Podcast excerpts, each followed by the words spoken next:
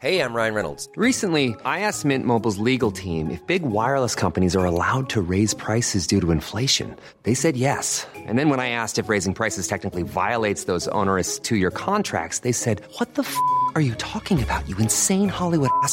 F- So to recap, we're cutting the price of Mint Unlimited from $30 a month to just $15 a month. Give it a try at mintmobile.com slash switch. $45 upfront for three months plus taxes and fees. Promo rate for new customers for limited time. Unlimited more than 40 gigabytes per month. Slows. Full terms at mintmobile.com. Hello, and welcome to another episode of Wellfar. I'm Amy Lane, and each week we break down the barriers to running so you can get more from your time in your trainers.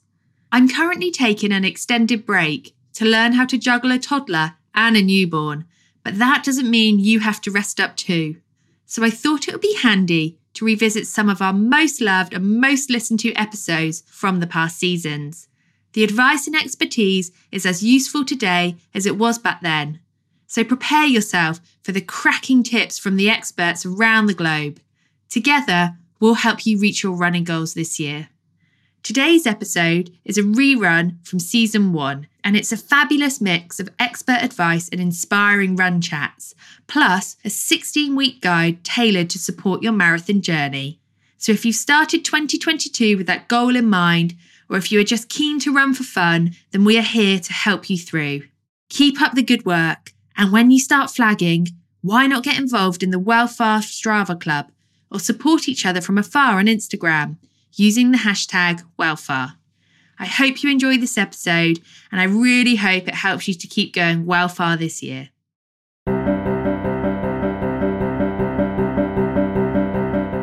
Welcome to Wellfar, the weekly running podcast that will be by your side as you train for 26.2. It's hosted by me, Amy Hopkinson. By day, I'm Women's Health Digital Editor, but when not in the office, I'm a marathon runner too. So this year, with the race on the horizon, I'm here to help with blisters and bruises, runners' highs and lows, what to eat before Sunday run day, and how the heck you refuel after. So put on your trainers, plug yourself in, let's get going.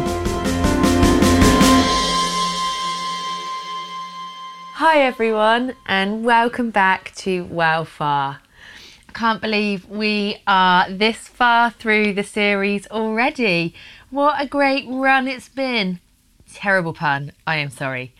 I am happy though this week to be recording this podcast because a couple of great things have happened. So, first of all, I have got rid of my sniffly cold, which you guys might have heard in last week's episode. I wasn't feeling my best. So, I am glad to be feeling back normal and buoyant and ready to run again. And the second thing is, I've been back running. I got back into my marathon training this weekend, and damn, it feels good. In fact, it really felt the best at around kind of 13 miles of 17 and a half on Sunday. And that's because I looked down at my watch to to see the time actually when I felt it kind of vibrate to say that I'd hit my 13th mile. And I looked at the time. And when I looked at the time, I was running around 20 minutes slower for the 13 miles than I was at this point last year. And that might really surprise you guys that I was happy about the fact that I was running slower. But it was kind of testament to the fact that I'd stuck to my guns. So after my wedding, I decided that uh, rather than race Paris Marathon, I was going to run it. And what I mean is, I am no longer chasing a time. So, when I set off on this podcast journey and my marathon journey, I was actually on a plan which was designed to get me over the finish line at around 350, um, which is quite a punchy time for me anyway. But obviously life has got in the way and there's been a whole load of stress and other things which have happened and my wedding and that's just meant I haven't had an, as much time for marathon training as kind of I hoped for I wished for this year and so rather than push on through and risk causing myself stress in both mind and body I've decided that I'm going to chill out and just really, really enjoy the next eight weeks of my training and really enjoy marathon day. And so, not clock watch and not get stressed about times and instead just take it all in.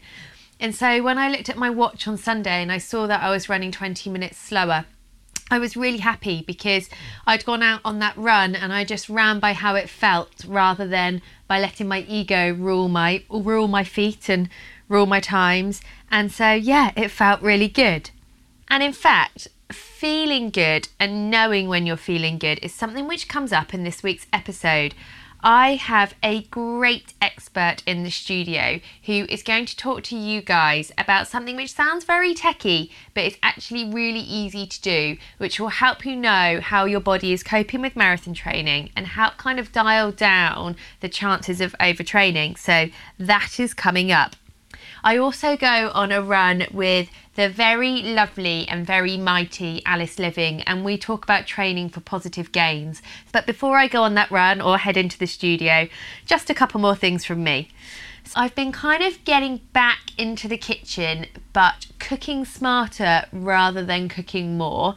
Um, I was really, really inspired by last week's episode with Anita Bean to spend a bit of time making one meal so that you can cook once but eat twice or thrice. And so this week, what I did was I cooked a roast chicken on the Sunday and we had a lovely roast dinner after my massive, massive run. And then on Monday, we used some of the leftover chicken to make a fajita bowl. And this literally took all of five minutes. We got some of the chicken, we put it a bit of chipotle paste on it, and then we got some sweet corn, we mashed up an avocado. Um, we keep packs of frozen quinoa in our freezer, so often I will cook up a saucepan of quinoa and then I will portion it down. And so we whacked that in the bowl, and it was kind of a meal all pulled together in a matter of minutes. And then the next night we came in and we made fake away pizzas, which is one of our favourites. Um, and to do that, we use tortilla wraps and you load them up with tomato paste and then you put on any toppings you want. And so we used up the last of our roast chicken and then we just cut up a courgette really finely and some onion. I crack an egg in the middle because it just makes it a little bit nicer. And then you put it in the oven for eight minutes and that is it. And it's just so easy. So I think that during marathon training, one of the things which can make the stress of running and training feel a little bit more bearable is to find ways of making the rest of life a little bit more simpler. So for me, that is spending less time in the kitchen so I can spend more time running or more time soaking in the bath. So that's what I've been doing. Let's head into the studio to find out how we can all train a bit smarter, all be a little bit healthier this marathon journey, and then head out on our run with this week's guest, Alice Liveing. Let's all keep going well far.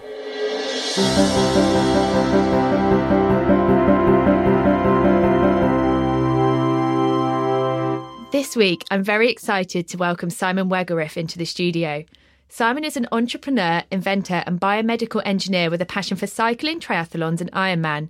In fact, it was this training that inspired the creation of his health tech business called iThlete, which has been changing the way people train since 2009. Using heart rate variability, or HRV, he has helped thousands of athletes to know when to train, how hard to train, and more importantly, when to rest. Today I'm going to be asking him about that and why tracking heart rate is really important for us runners. Welcome, Simon.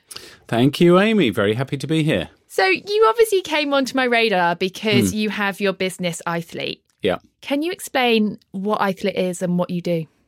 Yeah, sure. So maybe just starting with um, HRV, and HRV stands for heart rate variability. Now, this was originally used as a medical measure, but it's it's it's been used since in the space program, Formula One, and more recently in athletics to measure stress and recovery. So what it actually does is it's different from the average heart rate that you would get, for instance, uh, first thing in the morning or whilst you're actually out training. So it actually measures the precise time gaps between the heartbeats as you breathe in and when you breathe out. And that can actually tell us something about the body's um, nervous and regulatory control systems, which are very useful in helping us decide how stressed or recovered you are. And so, rather than it being just where your heart is at that very moment, it's Yeah. it's more a measure of kind of how your heart is over the whole day or the whole week. It's actually a measure of the variation. So most people would think that while we're sort of sitting at rest comfortably, that your heart is beating somewhat like a metronome. Let's say you have a, a resting heart rate of 60 beats per minute. Mm-hmm. That means there's a beat every one second. Well, that's actually not the case. There is variation. So one beat might be a bit less than a second, the next beat will be a bit more than a second, and then the next beat will be a bit more than that. And the way that that changes can actually tell us a lot about the control that the brain is exerting on the body in response to the current demands that it has on it. So it's an adaptive mechanism to help us function really efficiently. But luckily, when we look at this and we measure this heart rate variability, which is usually done just as a very brief measure every morning, it can tell us an awful lot about how well our body is functioning on that particular day. So, is it the higher the heart rate variability, the more stressed your body is? No, the other way round. The other way around, yes. Yes. Okay. So in fact a very constant heart rate is the sign of a very of a very stressed body. If your heart rate is pretty constant all the time, is that a bit like I think I've heard you say that it's stretching elastic band out to as far as it can go and then there's no more movement. Yeah, basically. So a very constant heart rate is a sign that a person is stressed. So what we like to see is lots of variability, particularly when you breathe in and when you breathe out. And that's what we do in the iThlete app in order to measure this in a consistent way every day. And basically, the more variation between when you breathe in, your heart accelerates, when you breathe out, your heart goes slower. And you might be able to detect this yourself if you practice something like yoga breathing. You'll often notice that when you exhale, you seem to feel calmer. And the reason for that is that the heart actually slows down and you become more what's called parasympathetic dominant. And the parasympathetic nervous system is the part that's responsible for rest, digestion, and recovery. And it's that part that we want to be able to measure every day to tell you whether or not you're in any danger of overtraining when you're preparing for your marathon. Yeah, because I was about to say, so how does this all come into play with athletes and why is it hmm. important? why it's useful in training um, is that we do a reading basically every morning, ideally uh, seven days a week. But let's say you train four or five days a week, then you should do a measure on the training days. And what happens is that over a short period of time, you build up what's called a baseline. And then you look for deviations in your daily measure compared to the baseline. So if you're higher than baseline with your HRV in the morning, all is good. You're fully recovered, you're ready to train, go as hard as you like, intervals, tempo sessions, etc. If your HRV is a little bit lower than normal, it's a sign that perhaps you're not fully recovered, but no reason necessarily to stop. You might want to choose a slightly less intense or a slightly shorter workout on that day. If your HRV is significantly below your baseline, particularly for two days in a row, then we need to take that as a sign that the body is stressed and it needs more time to recover before you're ready to go out again. And it's been shown many times that uh, sort of uh, soft uh, tissue injuries and illness are greatly increased when people are on low HRV days compared to when they train when they're when they're close to their baseline or even above it. Oh God, I'm just thinking back to last marathon season when I definitely pushed myself through some training sessions when I knew I was probably too tired to train and I did it anyway. Yeah. And a lot of people do do that, um, particularly if they are, you know, they are preparing for a marathon. It's perhaps a big step up to what they've done before in park runs or 10Ks. And unfortunately, the injury statistics are not very good. So something like 30% of, of runners will have their training, their marathon training plans disrupted uh, by injury or sickness. And what we want to do, therefore, is to be able to add another simple measure that you can do every morning when you wake up using a smartphone, either an iPhone or an Android uh, model, and it can tell you how close you are to your baseline. And and what we and and some other people who've followed since have done is use a traffic light scheme. So if you've got a green light on a particular day, then you're all good. You know, you can go out and train confidently. Um, that your body's not overstressed. If you get an amber, it's not necessarily a sign that you have to ease up, but it is a sign that your body isn't fully recovered. Right. And you can do things like you can reduce training, but you can also increase the uh, lifestyle factors that assist your recovery. And the re- there's three really important factors that will assist your recovery. The biggest one by far is sleep. So making sure you pay good attention to sleep hygiene, get enough sleep, make sure the quality of that sleep is good. The second one is diet. And, you know, if you are training for a marathon, you're going to be breaking down your muscles continuously and rebuilding them. So making sure you've got enough protein in your diet, particularly if you're a vegetarian or vegan, making sure you've got enough good quality protein for your body to be able to repair the muscles is really important. And the third factor is your own stress management. Now, stress is not an absolute thing. It's actually the difference between the demands that are placed on us in everyday life, which are often quite a lot nowadays, let's be, let's be honest, Yeah. and your perceived ability to cope. So your mm. stress is actually in your head. So you can do a couple of things to alter your stress. One is that you can actually, you know, you can actually help your your own busy schedule by perhaps planning and you know planning better in advance or cutting out non-essential things. But you can also improve your ability to perceive that stress as not too damaging. And i think particularly meditation deep breathing yoga and other techniques like that are very helpful. And the lower the stress you have the harder you can train. Your body can only deal with what's called a total load, actually. That's a formal term for it, which is the sum of all of the stresses on your body. So if you recover better, you can train harder. And you can train harder safely and healthily, which means you're going to get better results and a better chance of, you know, achieving your goals.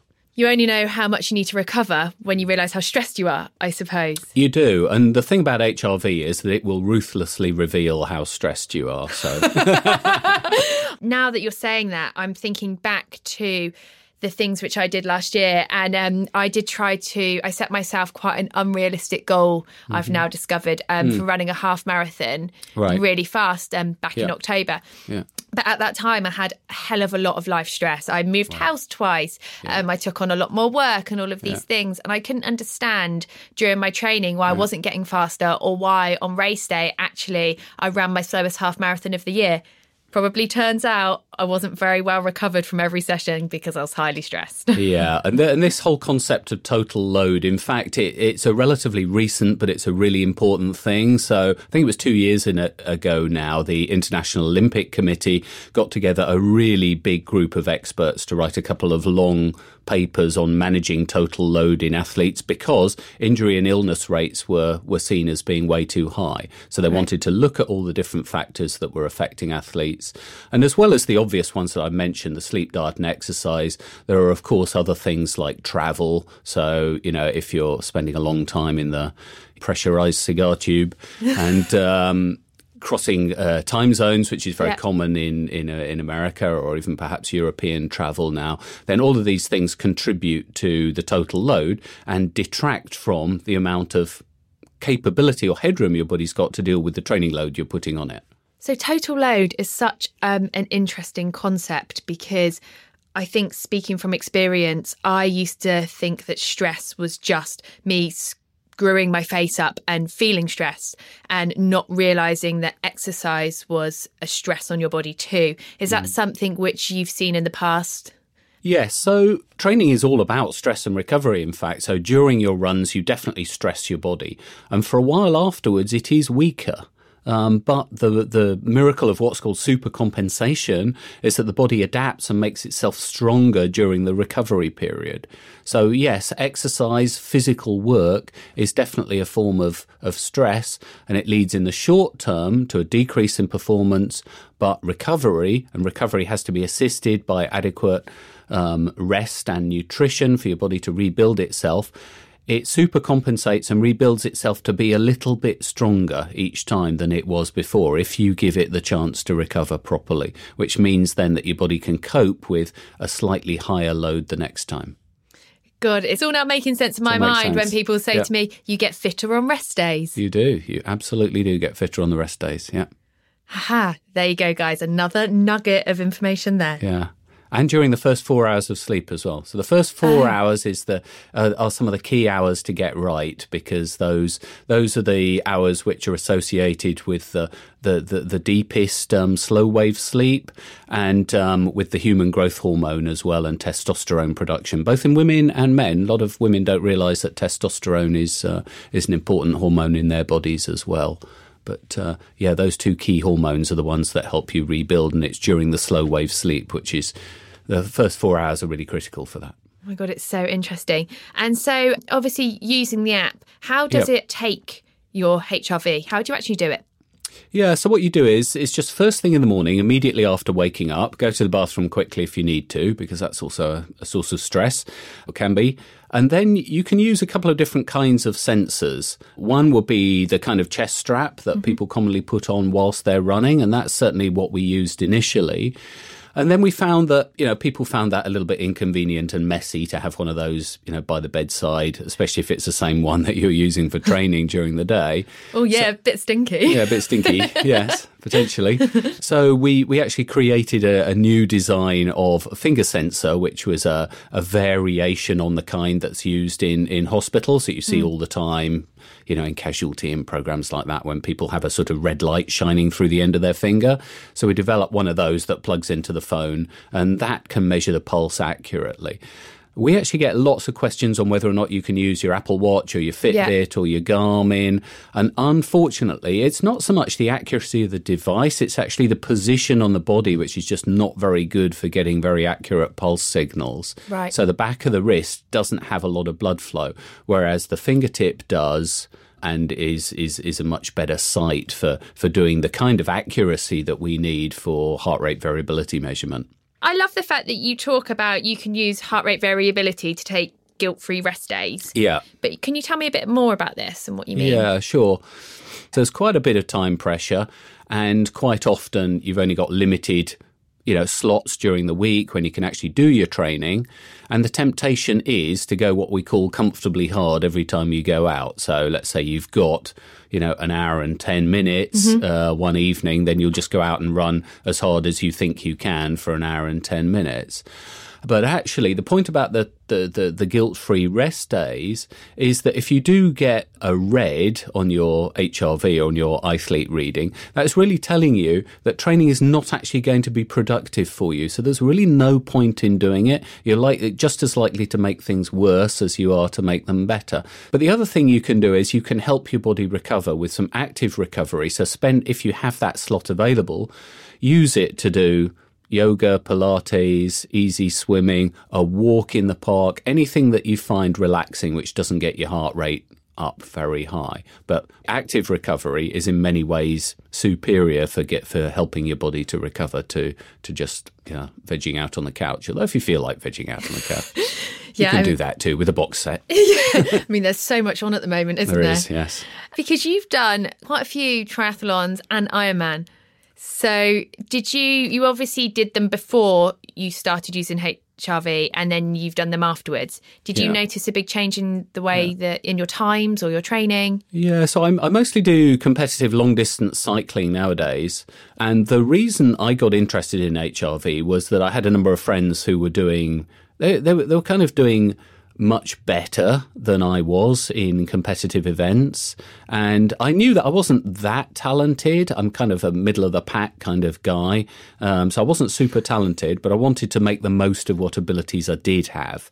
And I read this article about HRV and, and saw that there weren't any consumer friendly devices at the time and immediately got interested in it and thought, you know, with, with my background in electronics and consumer products, here's something, you know, I could, I could put my mind to. And that quickly led to, uh, setting up my own company and quitting the day job. And that was a few years ago now, but, uh, it has definitely benefited me.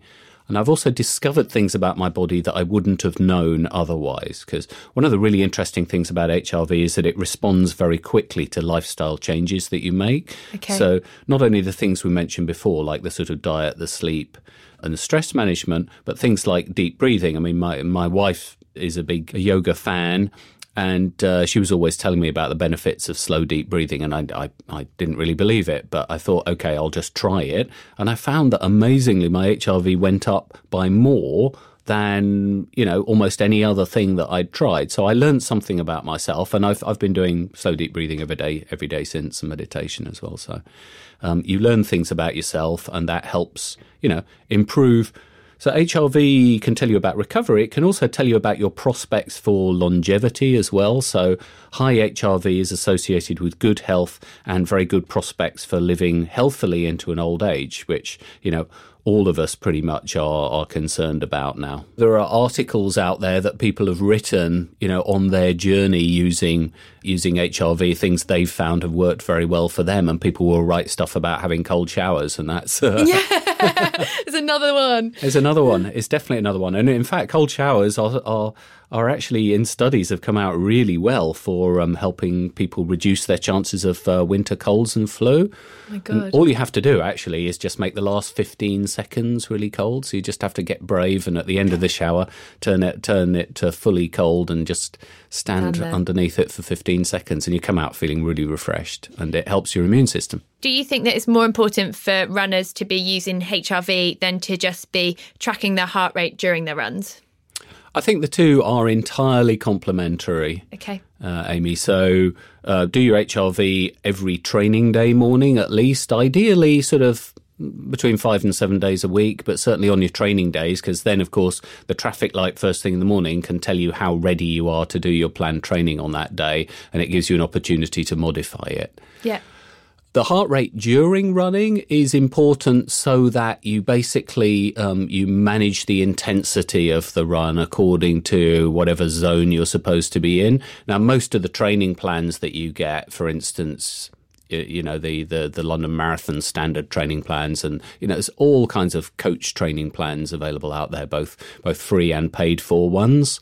They will give you intensities to run at for the you know the, the the build up and the different sessions and to get the most out of them it's really quite important to follow those Yeah. so the heart rate during the run will tell you what zone you're in at that particular time Yeah. and if you manage that well that will also reduce your chances of injury as well as uh, as well as making sure that you you get the most out of that training session so the the two are entirely complementary Okay. So one's not better than the other. It's they work hand in hand and Yeah. helping you just to learn more about your body and how it's Yeah, handling yeah. the training. Now there are some some really quite good runners who don't run with um, heart rate monitoring uh, because they prefer to listen to their body, but the HRV is still useful to them. So even some you know top runners who've used iThlete in the past, like Liz Yelling, for instance, said that HRV on iThlete really helped her confirm her training choices for the day. Oh, so that's even very experienced runners who might not you know, use monitoring whilst they're actually running, they they find that the HRV first thing in the morning is still useful. For people just to start wrapping their heads around it, how much does iThlete cost for, ed- ah. for everyone that's listening in and they're thinking, Yeah. God, this sounds amazing, but Yeah, it's going to cost me a fortune? I, I, no, it's, it's seven pounds on the App Store, so it's not Great. too much. And that'll work with your existing heart rate strap. Amazing. If you had one tip for marathon runners this season, what would it be? I think my main tip would be, I mean, aside from recording your HRV, obviously, would be to fuel your body appropriately. So some days uh, are days when you will need relatively large amounts of, of carbs to Yeah. fuel your, your runs, and other days you can go um, a bit easier on the carbs. But you don't need to go heavy on the supplements either. You know, take a food first approach. Just, uh, you know, buy good quality ingredients, cook stuff, enjoy it. It's fun. Can't wait to do that. well, thank you very much for joining us today. And thank you very much for introducing us all to HRV and how that can change our training and advising us all maybe to take more rest days. If people want to get in touch with you, what is the best way? Uh, well, the best way is uh, is probably through the website, which is myithlete.com, m y i t h l e t e dot com. There's a contact us form there with different kinds of inquiries, and uh, we're also on uh, Twitter and Facebook, of course. And the iThlete app is in the Apple App Store along with Android as well. So yes, along with Google Play as well. Yes, Brilliant. Thank Yes. you so much. You're welcome, Amy. It's been a pleasure.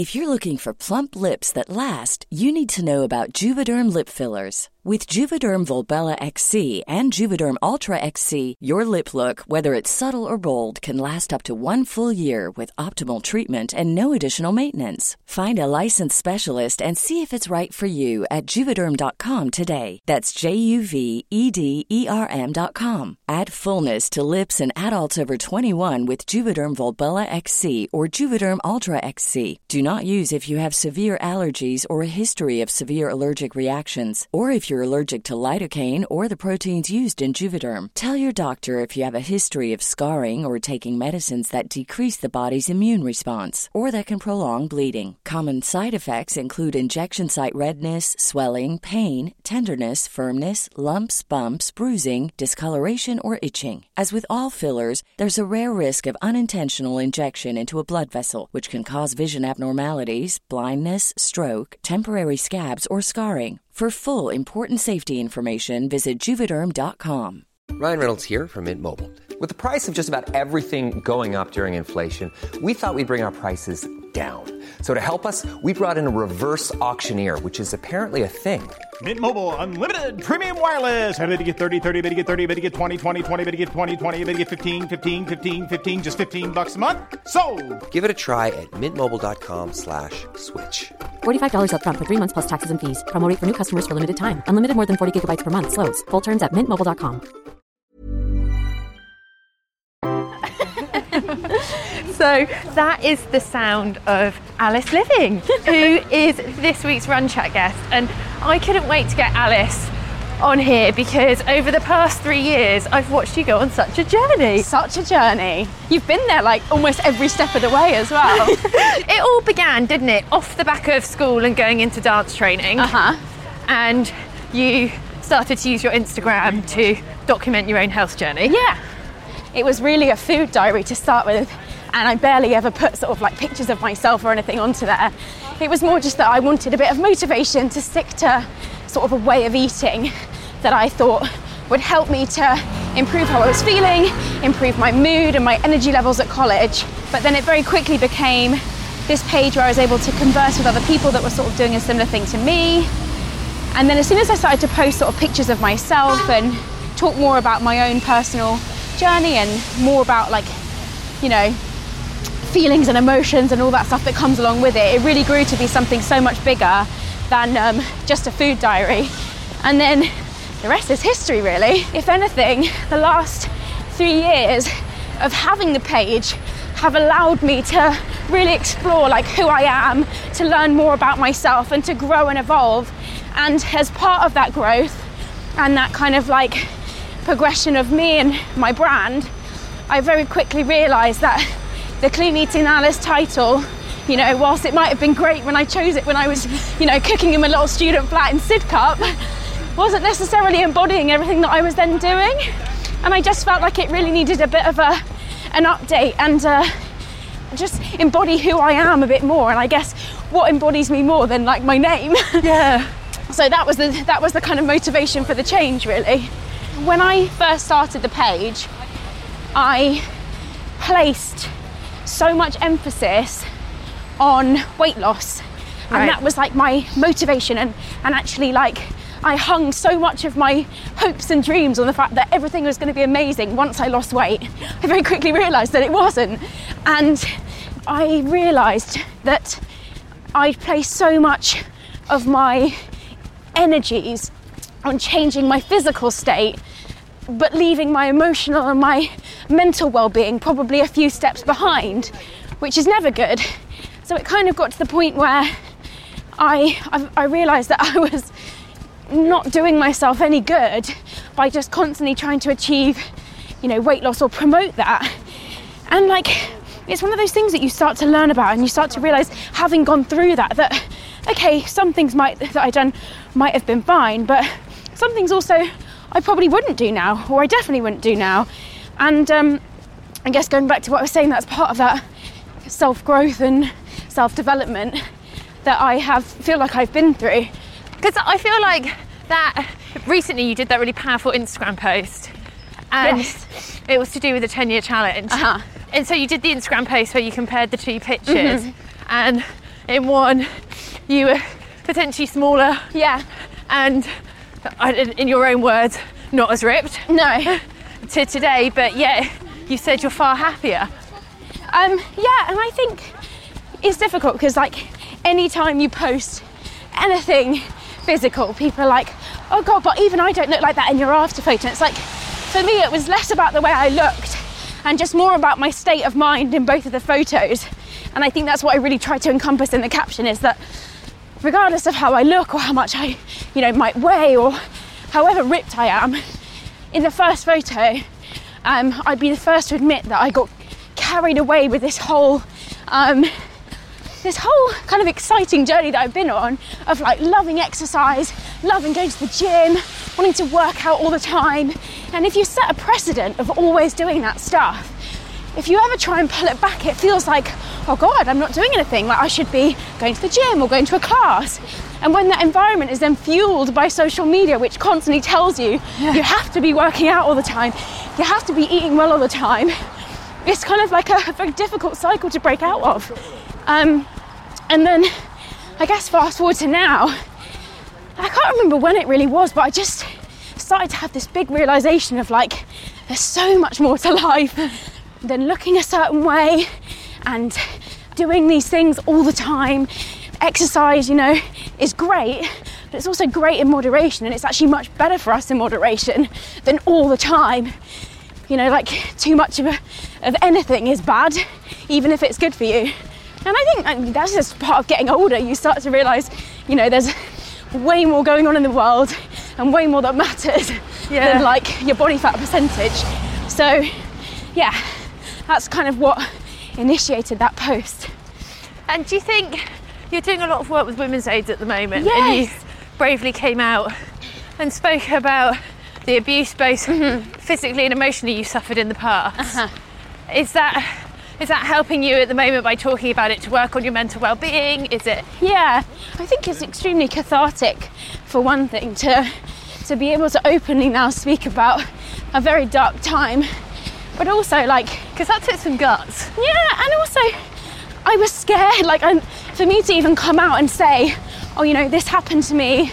This was a part of my life," and to go so publicly with it was actually quite scary for me because you know that person is out there still, and whether they're viewing my stuff or not, at some point I was worried that they might see it, it might they might retaliate, and there's always that fear in the back of my head. I guess that's what what keeps me wanting to talk about it, to share stuff around the charity because they do so much good and they help so many people and if anything working with them has just opened my eyes to how much they do and how much more they could do if they had the funding, you know? So that's been part of my own personal recovery, and it's been really rewarding to have been able to do that with them. It's been quite cathartic to open up about stuff and to feel that it's not going to be, you know, laughed at. There is that like fear, isn't there, that we a lot of the time we self-impose on ourselves, but it's how are we going to be received by others? Yeah, and I think something there's so much to be said for being vulnerable. You know, like it feels like the most difficult thing to do sometimes, but often it's the stuff that's most well received from my audiences when you do show vulnerability and show, you know, not perfect all the time. I'm human. You know, like social media can make us feel as though the world is just so perfect and everyone's living these perfect lives and everyone has, you know, is happy all the time. And actually, the good thing is the kind of increase of people talking about mental health and all sorts has kind of taken that sheen off it a little bit and allowed it to feel a bit more of an accepting space. And last year when you ran the Royal Parks half, yes, that was that was quite a different journey I'm having for you, flashbacks now. Oh yeah, as um, we run through the beautiful yeah. parks. Um, it was, you know, like running for me. It, was my nemesis. Everyone has their thing. Like, I think when I first found strength training, it was like, oh my god, thank God there's a way of exercising that isn't running because I hate running. But um, when Women's Aid said to me, would you be interested in doing the, the Royal Parks? Like, we've got a place. I was like, do you know what? What better way to like challenge myself than to do something I absolutely hate? So I agreed and it felt like so far away as well. But I was like, yeah, it's fine. I'll start training in a few months. Did you hate it because of the pressure to be good at it, or was it just that it's the general rhythm of running? I think I think it's actually stems from like school. You know, when you have to go out and do cross country and those sorts of things. And I was just never good at it. And as a typical competitive person, I therefore decided that because I wasn't good at it, I hated it. And also going back to like before I started clean eating Alice, my idea of exercise was going to the gym, running on a treadmill for like 20 minutes and hating every minute, you know, counting down the treadmill minutes. Yeah. And then finishing and being like, right, I'm done. So I just had a bad, bad relationship with it, I guess. In fact, I remember my first run, I was telling someone this story the other day. I was like, right, I'll start slow. I'll run to my friend Steph's house. She lives like literally round the corner. And I'll just run there and that'll be my first challenge. So I um started and um thought, oh yeah, this is all right. Within about a minute, Amy, I'm not kidding, I stopped. I was like, oh my God, I can't breathe. Got to Steph's, had run walked the whole way, which is like a few steps running, few steps walking. Got to hers and was like, I'm dying. Get me a glass of water. I can't do this. Like really panicking about it. And then um, put it off training again for like another two weeks. And then finally decided that I had to do something. So started doing like very, very slow 2k, 3k, and just built up from there. But it was really tough, like mentally and physically. But what kept you going was the fact that you had the half marathon at the end of it. yeah. and I kind of told people that I was doing it. So I had to commit. It was a nice amount of pressure added that like people knew I was doing it so that I couldn't pull out or not do it. I suppose that's part of the problem with being in the spotlight, isn't it? Like there are so many brilliant wins to it, but Yeah. Um, there's so many people out there quick to call you up on stuff. Yeah, yeah, yeah, for if sure. you say you're going to do something and you don't. I know. Um, so yeah, I think the fact that I like openly said, yeah, I'm doing this, meant that I couldn't back out unless I got like a serious injury, um, which thank God I didn't. So, you know, by the end of it, I did enjoy it, and even the race itself. Like I remember seeing you at the end, Yeah. and I was like, it was amazing. But um, yeah, the build up was tough. It's so interesting though, isn't it? Because so many people would presume um, from who you are and the years you've had on social media and all the fitness that you've done, Uh-huh. that if someone says to you, let's go running, you'd be like, yeah, let's do it. Yeah, yeah. I know, but um, actually, I think that was one of the nice things about when I was, was saying during my training that I really wasn't enjoying the running and I was finding it really difficult. I remember loads of people being like, "Thank God, like you feel so relatable as a result," you know, because it sometimes it can feel as though you're you're the only beginner in the room or you're the only person that can't do X or Y. So yeah, it was nice to have people say, "Oh God, like I'm so glad you find it hard." Is there anything else you really do for self care at the moment? I've really started to get into um, yoga, and I try and do that at least once a week. And I think I get a lot of people message me about it, saying like, "Do you count that as your training?" And I'm always like, I don't do yoga for my body. It's never like a really tough yoga class. I do it for my mind. Like, it's the perfect opportunity to take an hour to just focus on like breathing and not being on my phone and being in an environment where I can really just relax. So I've been doing that, but then also like reading, having a bath, watching a film, like all the normal stuff. I don't do anything too wacky, but um, I guess it's more just trying to be um, strict on myself to do it rather than sit on my laptop for an hour. Yeah, because that's the temptation, isn't it? Mm-hmm. God, sometimes I have three devices going my phone, my laptop, the telly. Yeah, But yet, in my heart, I know I should shut them all down, Uh-huh. take myself offline, and I'm going to feel better for it. But yeah. I think if you set a precedent of um, always being, always working all the time, it feels really difficult to do any less because, like, when you suddenly might not even do like, you know, cut your work short by half an hour so that you can practice a bit of self care. In your head, where I know I feel like this, I'm like, oh God, I'm not doing anything. I should be doing something. Why am I not doing something? Whereas, um, if you always make it a rule that you, you know, on a Wednesday night you finish at 6:30, tack away, and read a book or go to yoga or do something like that, you you set a, a good precedent, and hopefully you'll stick to it. When you did your marathon runs, Where did you go? One of my routes was um, round Fulham, which is where I live. Right. Which was lovely because you go down the river to Hammersmith and back. I teamed up with one of my good friends, Jenny Squires, and um, she became my running partner for the entirety of my training. And we used to do a run which went from Fulham all the way down to Westminster and like crossing over and back, which was a good one. And then some of them around here, because obviously I work in Soho, so I used to run with um, a guy called Harry Jameson, who we'd run with, and we'd go down through St James's Park and all round up through Hyde Park sometimes. So yeah, those were my main routes.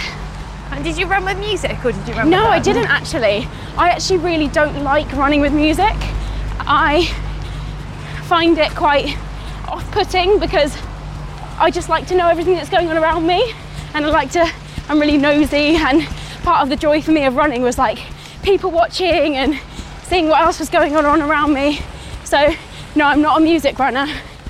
Interesting, because I find it so tough unless I'm plugged in. Oh, really? Yeah. It's like Paddy runs listening to podcasts, and I'm like, Yeah. my mind can't focus on something like that. I've got to be just sort of in the zone of running. Oh yeah, that's that's my jam. I run with podcasts in um, or Audible. Yeah, Um, I listen to a lot of books when I run. nice. A lot of the time fiction, because I like to lose myself in a different world. Yeah, But yeah, not the world which is around me, like some fictional world. yeah, yeah. No, I think everyone's different, and I think that's the other thing. Like, when it comes to running, like I've learned, everyone has a different routine and a style. I hate running with Paddy. He's way too quick for me. He finished the marathon in the half marathon in 128, no training. Wow. Unbelievable. So I'm like, I refuse to run with you. So yeah, everyone has their own groove. Because I never regret a run. No, Even if I stop and I have to walk the rest of the way home, I still feel better for being outside. yeah. And so It is about being outdoors. Like I, I'm not someone that can run on a treadmill ever, and I did all my marathon prep training outside, just because I have to get that feeling of being in open space. do you think that's because you spend so many hours indoors? Yeah, maybe, but also just don't like running on a treadmill. No. Um, It's really hard, isn't it? yeah, And we are nearly back. we are nearly there. It's been lovely though, despite the rain and all the all the elements that the world has thrown at us today. Yeah. What you guys can't see right now is We're soaked. It's a very soggy Alice and I in central London. Um, but I think that's one of the things about you. You're you're just up for up for anything. Yeah, In a good always, way. Always. Like everything's a challenge, despite the fact that the entire day um, I've been preparing myself for this. I've actually done it, and it's an achievement. And I knew that I'd feel ten times better at having done it. And I don't know if you can tell, but I messaged Amy earlier, and I was like, "Hey, Amy." Just checking in about today. Is the rain going to affect anything? Like, really hoping that you'd be like, yeah, let's just not do it. And I was like, I'm so glad that you were like, no, we're doing it. because it made me be like, yep, we're definitely doing it. The only thing that will affect is Yeah, our hair. You I can, know. You can dry your clothes off. Exactly. We'll all be Um, fine. And I haven't regretted it. And you're so right. I feel a million times better for having done it. So thanks for having me. Oh, it's and been making me do amazing. it. and so for everyone listening in who's on their own running journey, yeah. well, as a PT Uh-huh. and somebody who trained for a half marathon, Yeah. what's one bit of advice that you'd give them? First thing I'd say, start slow. It's important to always just, you know, start really slow and to ensure that you don't run before you can walk, basically, which is a bit of a bad phrase to say, but you know Yeah. what I mean. Secondly, I'd say always try and support your running training with some strength training. It really does help and helps to prevent injury, um, even if that's just one day a week of something that's a bit running specific, you know, like some unilateral work and some strength work in there to support your running. And then finally, do not compare your progress to anyone else. because like, yeah, my running journey was so different to like yours and to Paddy's and to anyone else's, but it was perfect for me. So the fact that I just sort of had to put a few blinkers on and just focus on my own progression really helped me to stay on the straight and narrow. I love that. Well, thank you very much. Thank you so much for having me. And thank you to everyone listening in. And obviously, you know who Alice is. If you want to follow her, she's on Instagram as Alice Liveing. Um, she's also got her event series called Living Well, which you share on your Instagram. on my Instagram, yeah. Anything else to share? Um, so yeah, I think my collection with Primark, my active wear collection will still be in stores. So go and get your hands on the last few pieces because it's really good.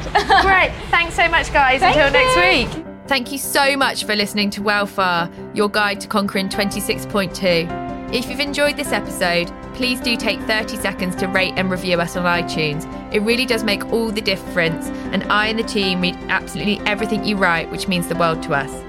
New episodes will be released every Sunday on all the usual podcast platforms, so please do subscribe and never miss a notification. Until then, thanks again to all of you for listening and supporting us, and thanks to Mags Creative, the producers of this show.